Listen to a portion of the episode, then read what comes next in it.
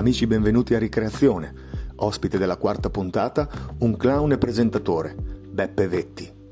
Con lui abbiamo parlato di vendemmia, arachiri, catastrofismo e speranza. Buon ascolto.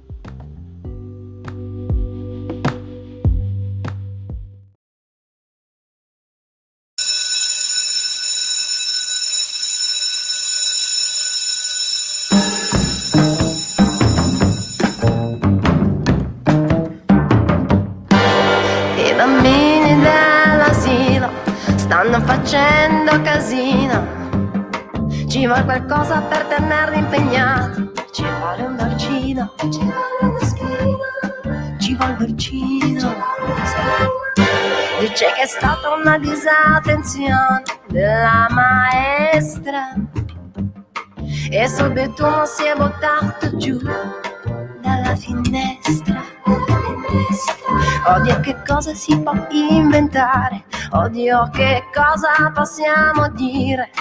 Quando sua madre arriverà, si incazzerà, si incazzerà. Certo che lavorare in un asilo dove c'è sempre casino. Tranquilli qui non si può stare per niente, ci vuole un agente, ci vuole un agente. E allora vedrete con la polizia che situazione ritornerà come prima, più di prima. Ti amerò, ti amerò. Più di prima ci sarà ordine e disciplina.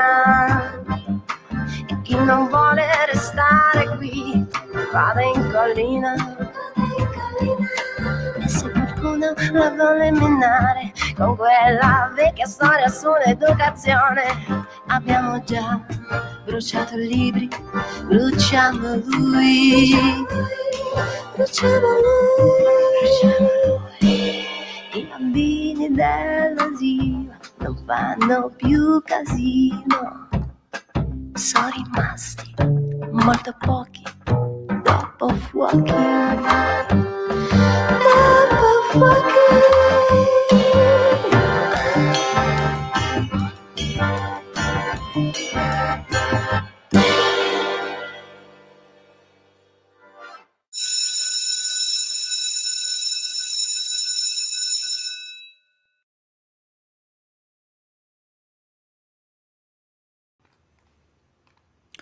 Amici di Ricreazione, buonasera e benvenuti alla quarta puntata del nostro bel programmone. Un programmone che parla di persone che non possono lavorare, che aspettano di poter lavorare e nell'intanto è passato un anno e mezzo.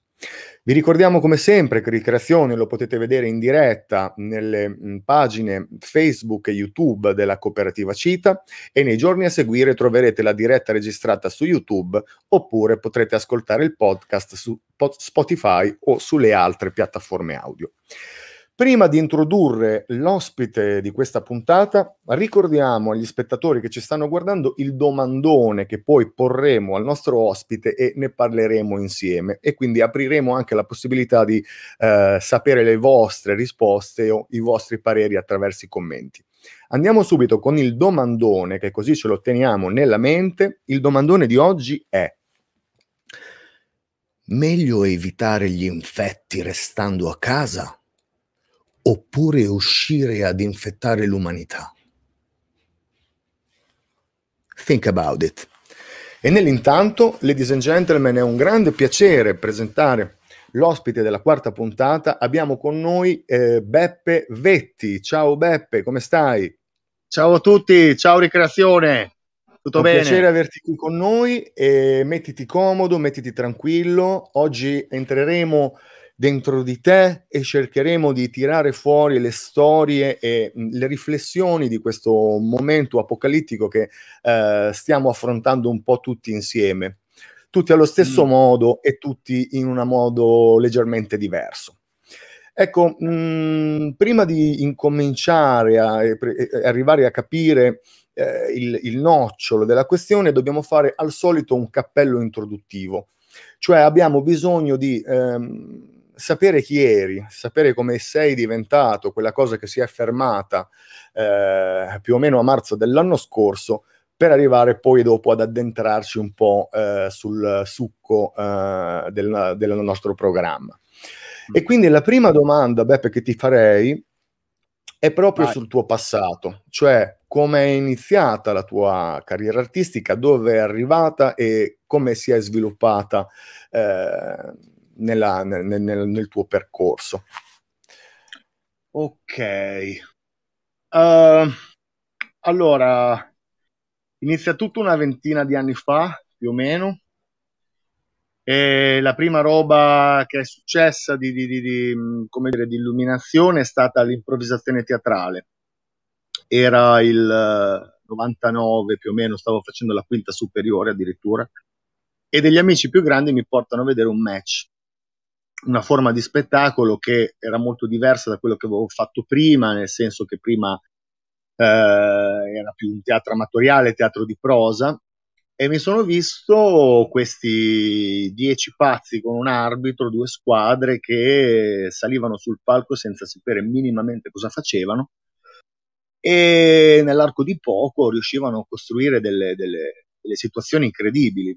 E il primo amore è stato per questa elettricità che portavano questi performer, questi, questi attori e questa relazione che si creava con il pubblico, questa, questa adrenalina. Quindi mi sono pigliato benissimo, ho iniziato l'università parallelamente subito il, i, i, corsi di match di improvvisazione per 3-4 anni. Poi volevo fare un, c'era qualcosa che volevo, volevo fare un, uno scatto avanti, ok? Volevo, come dire, volevo passare in un certo senso a una dimensione un po' più professionale, ma ancora non avevo ben chiara questa esigenza. Sta di fatto che nel 2003, mh, mm, nel mio paesetto vicino Bologna, dove sono nato e cresciuto, arriva un, un workshop di clown di questo tale Django Edwards e Peter Ercolano, che poi sono stati i miei maestri principali fondamentalmente della carriera di clown che ho proseguito del mio percorso e mi sono detto, vabbè, andiamo a vedere che è sto clown, dai, andiamo a farci un giro, a vedere sta cosa del naso rosso, di fifu fifu, vediamo. Ed è stata l'illuminazione, cioè se già avevo percepito con l'improvvisazione teatrale una, una, grande, una grande carica, una grande passione, con il clown ho visto che in realtà quell'universo lì poteva diventare veramente la totalità eh, di qualsiasi cosa non, non necessariamente doveva seguire questo genere di schema, ma quella roba che avevo imparato poteva rientrare benissimo in un panorama molto più ampio. Quindi da lì mi sono buttato a capofitto, eh, ho iniziato immediatamente a lavorare con degli amici di Bologna, mh, mm, che, giocolieri, circensi, che già lavoravano in strada, facevano festival, eccetera. E è partito subito questo, percorso di formazione personale e professione eh, quasi senza sapere neanche eh, di che cosa si stava a parlare. La cosa buona era che avendo un po' alle spalle, diciamo, la, l'improvvisazione teatrale, indubbiamente avevo una bella carica e una bella faccia tosta per buttarmi nelle situazioni a capofitto e imparare in itinere. Da lì sono successe tante robe, tanti, tanti workshop eh, con altri personaggi, con altri, altri clown vari, eh, ognuno con il proprio stile, quindi siamo, sono andato avanti a prendere, a capire un po' destra e sinistra. C'è stato un, un evento molto importante lavorativo nel 2004 a Barcellona, eh, molto forte con una compagnia di clown è stata fatta un'associazione, ho fatto un'associazione con questi ragazzi di Bologna, eh, con cui abbiamo proseguito ancora il discorso, sono iniziati anche dei laboratori formativi, prima con i bambini e poi via via con gli adulti. È nato il Duodorant nel 2006, mh, un'esperienza di 13 anni che si è conclusa poco prima eh, de- dell'inizio della pandemia, fondamentalmente un duo con Salvatore Caggiari, un duo clown con cui abbiamo costruito 4-5 spettacoli fra, fra, fra, palco e strada e progetti vari. E che cos'altro? Bah, tantissimo, però diciamo questo è stato lo start. Poi via via possiamo dire che eh, ha iniziato a subentrare anche un, un discorso di presentazione, di conduzione fra eh, varietà e spettacoli di burlesque che sono stati anche quelli un po' più di presentazione recenti negli ultimi 3-4 anni e mh, mm, anche regie per persone esterne, per altri artisti, quindi mh, mm, e insegnamento. Quindi è stato un, un, percorso in crescita un po' su tutti i fronti, legato indubbiamente alla dimensione del clown, a quel genere di relazione, di espressione con, con le persone. E mano a mano ecco, si è affiancato anche un po' questa, questa figura di mm, presentatore Tant'è vero che andando avanti in questa direzione qua, siamo arrivati eh, a un mese praticamente dalla fine insomma, del, dell'epoca degli spettacoli, eh, che stavamo facendo un, un, varietà, stavo conducendo un varietà che si chiamava Banana Villa, che facevamo al Music Hall e che purtroppo alla terza puntata, insomma più o meno a metà stagione, eh, finito, insomma, lì è stato l'inizio della fine, è crollato tutto e da lì si è fermato il gioco. E certo, ovviamente posso immaginare che ti sarai ritrovato a piedi un po' come tutti, ah, indubbiamente. Totale. Totale. Ecco, noi qui in genere ci si ferma su una sorta di fotografia, Mm, voglio dire, mm, per ognuno di noi c'è stato un momento eh, in cui è arrivata la sensazione del fatto che la cosa che stava succedendo era eh, molto più grande eh, di quanto ci stavamo aspettando, no? Mm, mm. per questo motivo vorrei capire anche con te. Esiste un'immagine, hai un ricordo del momento in cui eh, tu hai avuto eh, consapevolezza eh, di quanto stava succedendo? Cioè, qual è stato il momento in cui hai avuto la vera percezione di, di, di, di ciò che stava a succedere? Eh, è stata, mm, stata un'immagine forte, cioè un ricordo abbastanza schietto perché stavo lavorando, cioè proprio è stato un momento eh, dove ero proprio mh, mm, dentro al lavoro. Eravamo con una compagnia di, di burlesque al, mh, mm, Carnevale di Santiago, quindi con tutta la paratona, con tutti i vari carri, bellissimo, avevamo il gruppo rock che suonava, hard rock che suonava davanti, noi dietro a ballare, grande festa, grande felicità, però normalmente diciamo quel, quel genere di quel carnevale lì fa tipo due giri lunghi ne fa uno, uno, due. E ogni tanto succedevano delle cose strane, l'organizzazione non si capiva, gente nervosa. Nella questione ogni tanto ci si fermava fino a che finito praticamente il primo giro ci si ferma un attimo ad aspettare e a un certo punto arriva la comunicazione che il, il, sindaco ha deciso di interrompere il carnevale, almeno per la giornata nell'intanto, perché c'era un sacco di gente, insomma c'era un mucchio di persone ed è stata proprio subito una percezione, sai, lì ho iniziato a collegare quella rogna di quella roba che stava in Cina, che sai, no, te la vedi un po' come la Saras, come le altre storie che dici, vabbè, tanto un po' ti dici, vabbè, tanto sta dall'altra parte del mondo, e lì ho detto, dico, rola qua sta arrivando, cioè qui la cosa è seria.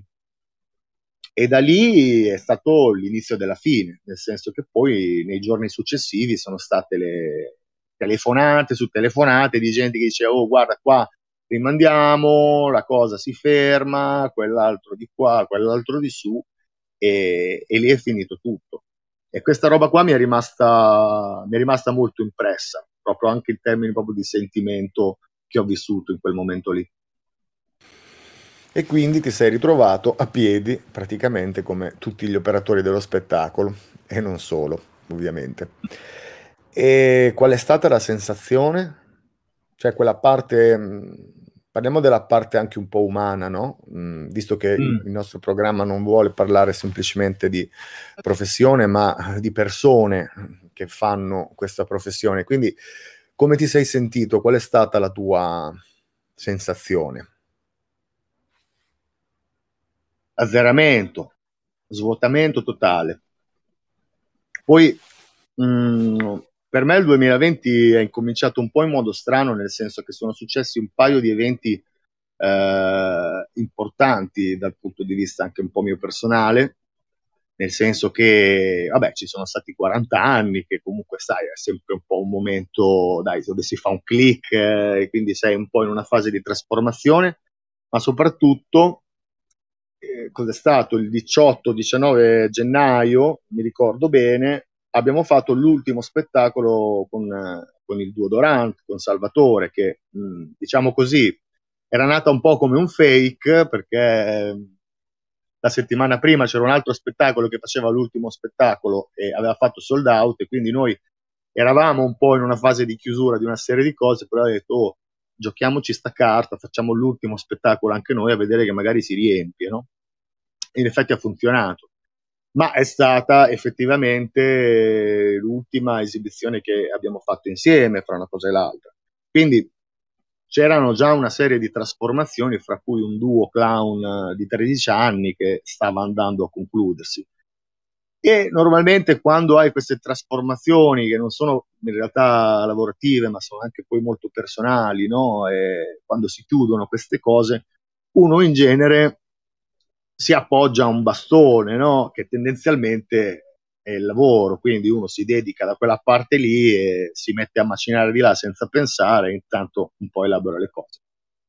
Beh, tempo 20 giorni questo bastone mi è sfuggito completamente dalle mani e quindi mi sono ritrovato nudo, mi sono ritrovato eh, dis- disidentificato.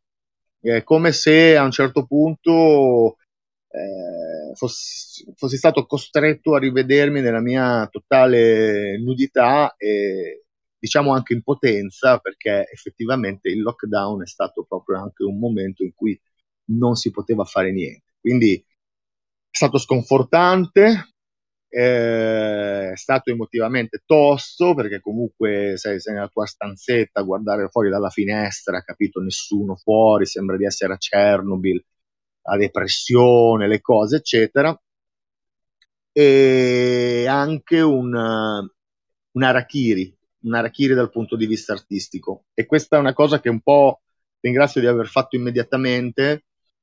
Mi sono ritrovato costretto da subito a, a dare un taglio per un attimo, comunque dire, boh, si ferma tutto, poi ne parliamo, però eh, tu adesso quella figura lì non ce l'hai più, sei Beppe da zero. Mm, capisco. Ma eh, quindi tu da questo um, punto zero no, di, di, di, cui parli, cioè da, questa, da questo azzeramento, come, come, ti sei mosso? Come, come, hai proseguito? Cosa è successo anche no, in quest'anno eh, di, di fermi semi riaperture, riblocchi? Eh, e via dicendo. Mm, hai trovato delle, delle strade percorribili, mm, sei riuscito in qualche modo a inventarti qualche cosa. Eh, Come è andata in sostanza? Ah, è andata che, che ho dovuto trovare tutte le strade percorribili da subito, perché le cose in realtà stavano andando bene in termini di progetti, c'erano dei progetti nuovi che stavano venendo fuori, stavo incominciando anche un po' a lavorare sulla parte performativa musicale, con degli spettacoli. Eh, le cose andavano forti, ma era troppo presto per chiuderle, nel senso che stavano iniziando, no? come se fosse stato tipo sul, sul, trampolino a fare il tuffo e sull'ultimo coso il trampolino ti è saltato sotto, sotto ai piedi. Quindi, boh, ce n'era bisogno di lavorare, bisognava fare, il granaio era quasi a zero, quindi non ho avuto neanche il tempo e la possibilità di dire no, vabbè, adesso me ne vado eh, in campagna, nel posto a fare la residenza, ad allenarmi, eccetera. No, cioè, Beppe Vetti ti devi mettere sotto, caccia fuori il curriculum e sbattiti perché c'è da mangiare, bisogna mangiare. Quindi da lì cosa ho fatto? Ho fatto un po' di tutto. Mm, ho attaccato con Glovo due settimane, eh, poi gliel'ho data su perché cioè, stavo a parlare con un algoritmo e mi tenevano delle ore stare fermo, eccetera. Quindi ho mollato più che altro perché vedevo che non, non funzionava più di tanto. Guarda nel curriculum chi sei, Giuseppe Vetti, cosa facevi? Hai fatto l'educatore, che era anche una roba bella che mi piaceva. Ma gli educatori, ma i centri giovanili erano tutti chiusi. I servizi sociali di quel genere erano tutti fermati. Quindi niente, togli tutta quella parte lì, restano le interinali, quindi attacca a parlare con queste interinali, le agenzie, quindi mi rituffo in questo mondo che non conoscevo più da una vita, a parlare con queste operatrici che mi hanno, mi hanno fatto venire la nostalgia dell'algoritmo perché ci parlavo meglio mentalmente. Comunque viene fuori una storia tipo di Amazon. E faccio il corsino, tutto quanto e per fortuna, devo dire la verità, eh, non ci sono finito, perché insomma non sarebbe stata una roba semplice. Fosse stata la circostanza l'avrei fatto, perché comunque la mia idea era fai qualsiasi cosa, riapriti al mondo senza pensare di dover fare solo ed esclusivamente eh, la tua cosa. Poi intanto che facevo a casa, mi sono divertito un pochino con qualche progetto che si poteva fare in casa e quindi ho fatto un po' degli esperimenti di chroma key, ho provato a lavorare un po' con il video, eh, abbastanza consapevole del fatto che non si sarebbe andati molto in là dal punto di vista lavorativo con, con quel piano, quantomeno con il discorso del clown. Ho provato a fare un progetto di una, un bando di residenza per un, per un, progetto di spettacolo digitale, ma erano 700 persone, quindi insomma mi hanno tranquillamente segato anche in quella cosa. E dopo quel progetto lì ho detto basta, non faccio più, non, non, non faccio più niente di, di, di, produzioni artistiche fino a quando le cose non, non sono chiare.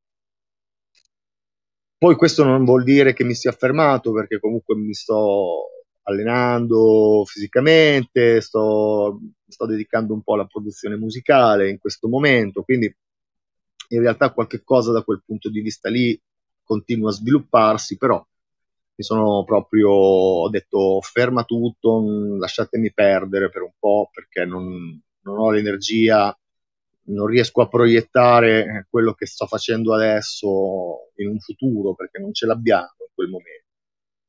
Poi sono arrivati i primi decreti spiccetti, quindi insomma un attimo di aria per respirare. Eh, poi è arrivata l'estate che significa 3-4, 3-4 date, 5 date, una roba così. E poi la grande vendemmia. E poi sono andato a fare l'agricoltore. Dritto sparato, in Francia, dalle parti di Lione, con, con una squadretta di amici simpaticissimi. E mi sono messo a tagliare l'uva con tutto questo mondo di gente veramente scoppiata, super simpatica, fra nonni, bambini, gente di paese e fricchettoni da Tenerife, da Goa, da tutto il mondo, comunque tutti insieme a festeggiare e lavorare. È stata una bellissima esperienza e che fra l'altro consiglio a chi non l'ha fatta perché è molto bella e con quello poi mi sono riuscito un po' a organizzare il discorso della stagione successiva perché sapevo che prima o poi ci saremmo ritrovati di nuovo rinchiusi con la disoccupazione agricola e poi ancora altri spiccetti, decreti ristori e così. E quindi niente, arriviamo all'oggi dove niente, arriviamo qui che stiamo facendo un podcast, sto facendo un podcast e sono arrivato ad intervistare me stesso e ti assicuro, Beppe, che io non me lo sarei mai aspettato nella vita. Ah, su quello ti garantisco che nemmeno io me lo sarei mai aspettato. Eh. Su questo discorso di intervistare me stesso siamo pienamente d'accordo. Ti capisco. Ma mh, al di là poi delle attività mh, varie ed eventuali, il tuo è un caso forse nuovo nelle, nelle, ospitate che abbiamo avuto, nella misura in cui eh, ti sei dedicato a delle attività completamente diverse rispetto al tuo percorso. Eh, qual è stato il cambiamento? Cioè ti ritrovi con dei vestiti nuovi oggi, dopo un anno e mezzo di eh, trasformazioni forzate, mh, o senti che mh, la situazione sia la medesima? Eh, ci sono state delle trasformazioni per come, per come intendi il tuo lavoro, per come eh, vivi il momento attuale? Tantissime, tantissime, mm, una serie di cambiamenti uno dopo l'altro enormi. A me mi fa molto strano questa cosa che il tempo si è dilatato e quindi si è rallentato da, un, da, da una parte, ma gli, eventi, ma gli eventi, gli avvenimenti che succedono all'interno in realtà sono molto più veloci, non solo dal punto di vista professionale, anzi direi non proprio dal punto di vista professionale, più dal punto di vista umano. Eh, c'è stato questo spogliarsi di tutti i vestiti, c'è stata questa dura prova di riconoscersi come Giuseppe Vetti e riconnettersi a delle esperienze e degli aspetti che ti contraddistinguevano 15-20 eh, anni prima. Ed è stato, è stato duro, però è stato di grande insegnamento e soprattutto mi ha permesso di levarmi di dosso eh, una serie di anche pensieri e di, e di cose che erano legate alla mia figura lavorativa, alla mia identità del lavoro. Stiamo parlando di clown, quindi eh, eh, ma tutto il mondo artistico comunque non è che stai a timbrare il biglietto e quando hai staccato da lì sei la persona, cioè anzi è la tua persona assolutamente dentro a quello che stai facendo e che metti in gioco, non c'è una distinzione più di tanto. E quindi, così come ti dà tanto questa roba, dopo tanti anni rischi anche un po' di incastrarti, rischi un po' di impedirti eh, mutazioni e trasformazioni. Quindi questa roba dura iniziale, no? Levarsi e stare lontano da, dal Beppe Vetti, che per 15 anni magari lo vedevi in giro, lo conoscevi per questo, eccoci che levato via ti ritrovi un attimo a riconnetterti con te. E questa roba in un primo momento è stata molto dura, ma nella seconda fase in realtà ha creato un vuoto, ha creato uno spazio invece per imparare un sacco di cose e farsi delle esperienze completamente diverse. Io faccio l'esempio proprio quello della vendemmia per me è stato bellissimo perché non avevo mai lavorato in campagna, mi sono ritrovato con dei paesaggi bellissimi, con persone che ti conoscevano, ti hanno conosciuto, assolutamente al di fuori di tutti i tuoi viaggi, di chi sei, cosa hai fatto, eccetera. E, e sicuramente sono venute fuori tante, tante cose. Io sono, sono contento da questo punto di vista, perché punto, da, per quanto riguarda le, le, i cambiamenti sono stati tanti. Posso dire che anche dal punto di vista artistico questo momento di respiro mi sta alimentando molto, c'è stato un momento quasi di eh, ma che faccio, mollo tutto e quant'altro, eccetera, e invece una volta che ho creato il vuoto, ho vissuto delle esperienze diverse, ecco che è ritornata la parte artistica, l'esigenza di esprimere cose, nel mio caso che facciano ridere, magari un pelo riflettere, e si stanno sviluppando dei bei percorsi. Quindi da questo punto di vista qua, per esempio, sono molto contento. Se avessi da dare un consiglio alle persone che ci stanno ascoltando, ai tuoi colleghi o anche alle persone in generale, cosa, mm, cosa avresti da lasciare detto? Che cosa può essere utile in questo momento per um, affrontare un po' la, la tragicommedia del mondo dello spettacolo fermo? Uh, quello che posso dirti e che posso dire anche a quelli che ci stanno vedendo.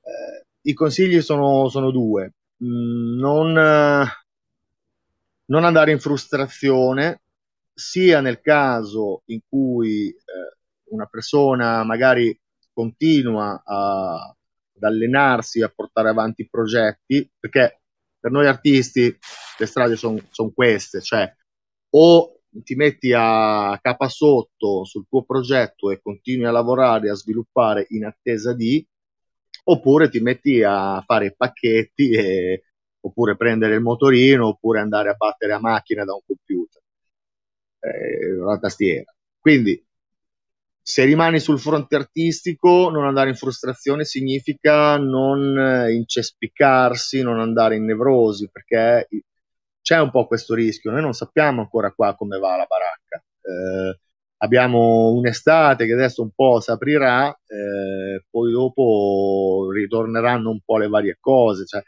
quindi è lungo, è lungo e continuare a rimanere magari sul pezzo in maniera donchisciottesca potrebbe rischiare di eh, essere, essere, pesante, essere, um, creare un po' di nevrosi.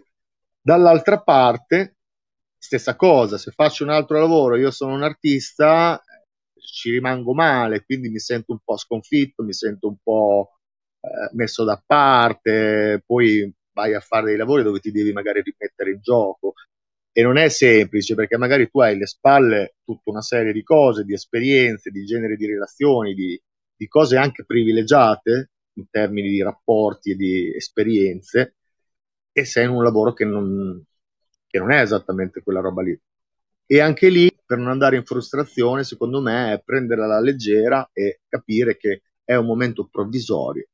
Bisogna stare in sospensione, eh, non dobbiamo essere troppo schiavi delle, delle, nostre convinzioni e prenderci tempo, prendere assolutamente tempo e se uno ha delle perplessità o non sa cosa andrà a succedere perché non si sa, farsi un respiro e cercare di ancorarsi un po' a dei punti fissi di questa vita che stiamo vivendo adesso, questa vita di sospensione, non quella di una volta e neanche quella che sarà, ma questa vita. Che fa un po' schifo, ma è così. E tu hai un'idea, secondo te, di quando potrà succedere questo momento? Che previsioni hai? Sei speranzoso? Sei ottimista? Sei pessimista? Se guardi nella sfera di cristallo, che cosa vedi? Dici il momento di cambiamento, immagino, di apertura, quando sarà da lavorare. Mm, No, io non sono per niente speranzoso. Mm, di base sono anzi, la vedo molto nera la faccenda. Io credo che qui la storia va avanti, va avanti ancora. Cioè, se mi viene da fare una previsione mia, che non sono uno scienziato, ma forse è meglio, sono almeno tre anni secondo me. Cioè, adesso arriverà la nuova stagione eh, estiva e vabbè, qua non si capisce se alle 9 uno deve tornare a casa a fare lo spettacolo alle 2 col sole in testa, perché poi la gente alle 5 e mezza deve andare a mangiare a cena, eh, perché poi alle, alle 8 e mezza se ne deve tornare a, in casa. Cioè, passeremo un'estate così, forse ci sarà un pelo di organizzazione in più, perché siamo tutti sempre precari, ma abbiamo un po' l'anno scorso alle spalle, quindi magari a organizzare le cose eh, magari viene più svelta. E poi arriverà di nuovo la stagione prossima, quindi adesso sti vaccini, sti non vaccini, io non ascolto più, non sento più cosa mi dicono, il giallo, il blu, il verde, non...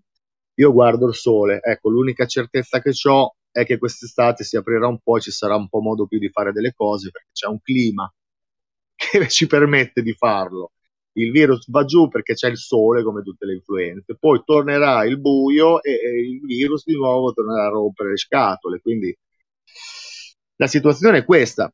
Detto ciò, sono speranzoso che in qualche modo riusciamo a uscirne o comunque troveremo, e questa è la cosa secondo me più importante, dei sistemi per riuscire a realizzare ancora progetti artistici, spettacoli live, che significa con la gente vera lì davanti, che ti tocchi e ti senti.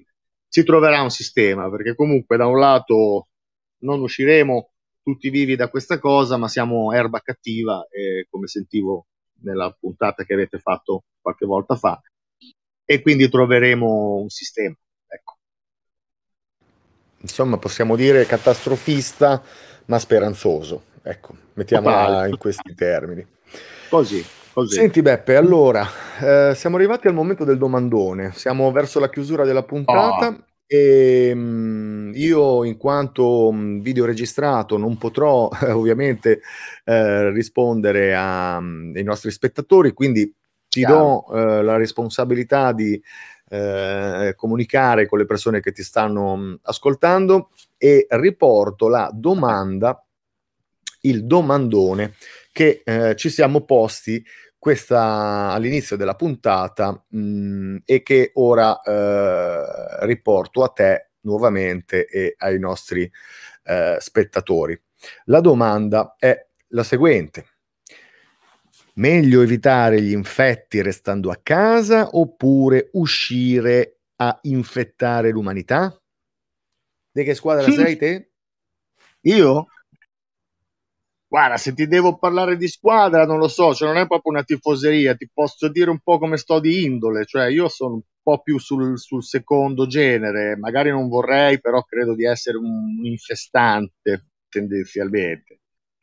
Eh, non lo so cosa è meglio, mm, non lo so, io seguo la questione della sospensione, capito? Come ti dicevo prima, è difficile esprimere dei giudizi o dei pareri quando non ci sono gli elementi per esprimerli, cioè è chiaro che c'è una situazione epocale da un lato ed è chiaro che comunque i modi in cui stiamo cercando di affrontare questa roba qua stanno creando effetti collaterali, errori, sbagli, come per esempio segare completamente una categoria perché fondamentalmente hanno capito che economicamente contiamo, contiamo poco rispetto magari alla produzione dell'acciaieria e quindi ci hanno segato a noi. Mm, non mi è piaciuto come approccio, però rimanendo sul fatto di rimanere a casa eh, non, eh, non infe- non, dire, per non essere infettati, io sono uno di quelli che per quanto mi riguarda non mi è ancora capitato, ma credo di avere le condizioni per poterlo affrontare direttamente. E da un lato mi piacerebbe pure di affrontarle in questo modo e non ricorrere a dei sistemi che poi sono sistemi che in realtà non sono sistemi, sarà una volta ogni anno, non vedersi, cioè va bene nel provvisorio, però a un certo punto noi siamo persone e in quanto persone eh, abbiamo, abbiamo bisogno di rapporto, abbiamo bisogno di contatto, abbiamo bisogno di confrontarci con gli altri. Mm, conosco, ho sentito persone che sono tre mesi che non hanno contatti con qualcuno e questi sono danni, questi sono danni, non è la nostra natura. È chiaro che si sta facendo un discorso per uh, salvare vite, indubbiamente, sacrosanto, però dall'altra parte, secondo me, stiamo un po' sottovalutando eh, gli aspetti, mh, aspetti silenziosi, cose che non si vedono e che tendenzialmente un medico, mh, se non è uno psicologo, magari uno psicoterapeuta, non li considera, ma elementi che sono fondamentali per la nostra salute. Quindi senza di questi per un anno, un anno e mezzo eh, si scende in depressione, scende la catena, le persone hanno difficoltà con i contatti, una volta che aprono un po' dalla rossa alla gialla, uno esce fuori con la mascherina, vede la gente intorno, non sa cosa fare, non sa come si fa a toccare la gente. Quindi responsabilità da un lato, dall'altra parte però responsabilità per se stessi per non incarta- incartapecorirsi, perché ci sarà molto da lavorare, una volta che usciamo da sta roba ci sarà molto da lavorare proprio a livello personale, lo dico anche un po' come clown, insomma che è forse una delle discipline che più se non c'è un contatto, se non c'è una relazione vera con delle persone che gli puoi dare uno schiaffo, puoi prendere un pugno, li puoi baciare, non si fa niente e quindi lo so bene che queste cose sono importanti e anche nel piano della vita bisogna recuperarsene. Io ho la fortuna di non avere eh, persone eh, a rischio nel, nel mio circondario più vicino e quindi diciamo a casa ci sono stato, però magari esco mh, mm, a piccola rete di persone che se magari ci infettiamo, ci infettiamo giusto fra di noi, non rompiamo le scatole a nessuno, ce l'ho quindi un po' l'uno, un po' l'altro. Ecco. Allora, molto Perché bene. Un po che vediamo il discorso del domandone ringraziando te e i ah, partecipanti sì, okay. ai commenti per aver elaborato e nucleato il nostro, uh, il nostro quesito e lanciamo il domandone della prossima puntata. Il domandone Vai. della prossima puntata è il seguente. Qual è il modo più strano in cui hai usato la mascherina? E con questo, signori, ci lasciamo. Ringraziamo Beppe, grazie Beppe, è stato un piacere di parlare con te, parlare con me per questa puntata di ricreazione e ci rivediamo la settimana prossima, amici ascoltatori, sempre nei soliti canali YouTube e Facebook della cooperativa Cita alle ore 9 di martedì e qualche giorno dopo con le dirette registrate. Restate sintonizzati nel canale di Telegram Ricreazione Podcast e ci rivediamo la settimana prossima. Grazie a tutti, ciao Beppe. Ciao Beppe, ciao ragazzi, viva creazione, vi seguo sempre. Ciao.